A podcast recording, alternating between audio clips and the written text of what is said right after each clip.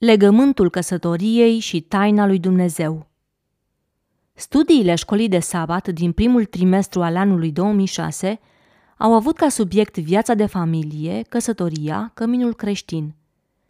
Biserica înțelege că actualele tendințe ale societății sunt distrugătoare pentru familie, pe care noi o considerăm a fi celula de bază a societății. Autorii acestor studii sunt îngrijorați de coborârea standardelor în această privință. Divorțul a devenit aproape epidemic în anumite segmente ale bisericii mondiale, iar necredincioșia între parteneri a ajuns la cote alarmante. Studiile propun tot felul de tehnici, metode, planuri, rezoluții, angajamente și contracte spre a-i ajuta pe parteneri să rămână credincioși conceptului biblic de cămin. Nu este prima oară când recurgem la această abordare păguboasă. Am încercat mereu să venim în ajutorul poporului aflat în dificultate prin sfaturi bune, deși el avea nevoie disperată de vestea bună. În lumina neprihănirii lui Hristos, înțelegerea rolului și funcțiilor familiei capătă cu totul alte dimensiuni. Când a binecuvântat instituția familiei în Eden, Dumnezeu se afla în mijlocul tensiunilor teribile ale marii controverse, iar el era la lucru încercând să explice copiilor săi fundamentele sistemului divin de guvernare care fusese afectate cumplit de o parte semnificativă a îngerilor. Se produsese o ruptură între natura divină și cea creată, ruptură promovată de îngerii rebeli ca fiind o cale nouă spre progres și împlinire personală. Scopul lui Dumnezeu din veacuri veșnice era acuzat, batjocorit și declarat a fi piedica majoră în calea dezvoltării plenare a individului. Locuirea Duhului Sfânt în templul sufletului era considerată a fi o unealtă de control și menținere în sclavie. Prin noua familie creată pe pământ, Dumnezeu dorea să exemplifice înaintea lumilor natura și principiile guvernării sale, care se bazează pe veriga esențială a unirii dintre două naturi. Dumnezeu prezenta Universului taina Evlaviei prin intermediul tainei căsătoriei, când două componente informatice diferite se unesc și dau naștere vieții. Unirea dintre bărbat și femeie proiecta unirea dintre divin și creat. În alt limbaj, unirea dintre Hristos și biserică. Când informațiile genetice ale bărbatului se contopeau cu informațiile genetice ale femeii, apărea o făptură nouă. Încearcă să îndepărtezi cumva din noua făptură unul dintre seturile de informații genetice și tot ce vei obține este moartea. Exact acest lucru se întâmplase în familia lui Dumnezeu, iar consecințele erau mortale. Copiii săi răzvrătiți nu doreau să creadă că separarea lor de natura divină, despărțirea de izvorul vieții, este letală. Au crezut mai degrabă explicația științifică a lui satana, care le spunea că ei au o existență autonomă, de sine stătătoare și că orice dependență de o sursă exterioară ființei lor va fi o piedică spre împlinire. Astăzi auzim aceleași ecouri în societatea modernă, menite să distrugă familia omenească la fel cum a fost distrusă familia cerească. Unirea care dă viața este văzută ca o piedică în calea realizării individuale. Căminul este declarat o instituție învechită și irelevantă pentru omul modern.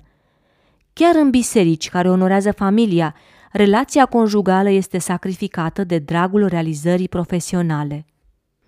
Dacă Adam și Eva nu se lăsau ispitiți să se despartă de natura divină, ei ar fi devenit obiectul de studiu al întregii familii universale.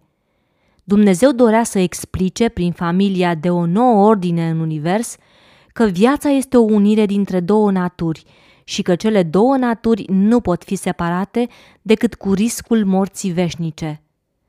La așa ceva se referea Dumnezeu atunci când spunea că ce urăsc despărțirea în căsătorie, Maleahi 2 cu 16, și ce a împreunat Dumnezeu, omul să nu despartă. Matei, capitolul 19, versetul 6. Universul urma să pătrundă în tainele creației lui Dumnezeu, privind la noua familie de pe pământ. Ei aveau nevoie să verifice autenticitatea declarației lui Dumnezeu că cei ce se despart de izvorul vieții nu sunt pedepsiți de Dumnezeu, ci culeg consecința naturală a separării celor două naturi. Demonstrația era făcută astfel în liniște și pace, fără experiența traumatizantă a bolii, suferinței și morții. În noua familie creată, Dumnezeu deschidea o fereastră către misterele creației, iar înțelegerea acestora ar fi înlăturat definitiv suspiciunile provocate de acuzațiile diavolului.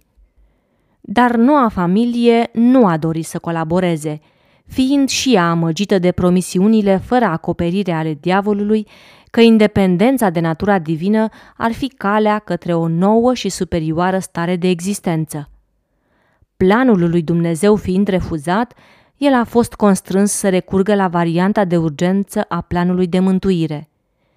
Ceea ce dorea să explice prin familia umană urma să fie clarificat prin viața unui membru al familiei umane făcut părtaș de natură divină.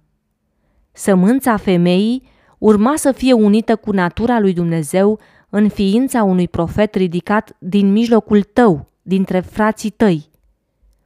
Hristos urma să preia misiunea lui Adam, devenind astfel al doilea Adam și arătând universului spectator că nu este nicio rușine, nicio degradare și nicio umilire în a fi un templu al Duhului Sfânt.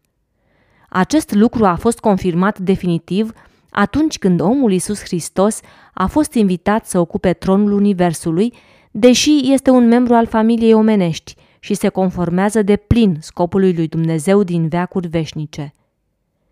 Fără această viziune despre rolul familiei, poporul acesta nu va reuși în veci să respecte legământul căsătoriei, oricâte sfaturi bune i s-ar da și oricât de mulți consilieri maritali ar frecventa – el are nevoie disperată să înțeleagă formula criptică a lui Pavel și el trist că nu are cui spune mai mult.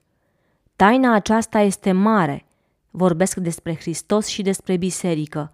Efeseni, capitolul 5, versetul 32.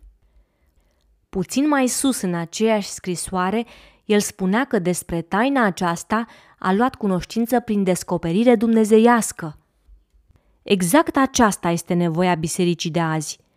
O descoperire dumnezeiască a celor două naturi unite în Hristos și chemarea noastră înaltă de a deveni temple sfinte ale Duhului Sfânt ca unică sursă pentru frumoasa și mult râvnita neprihănire a lui Hristos.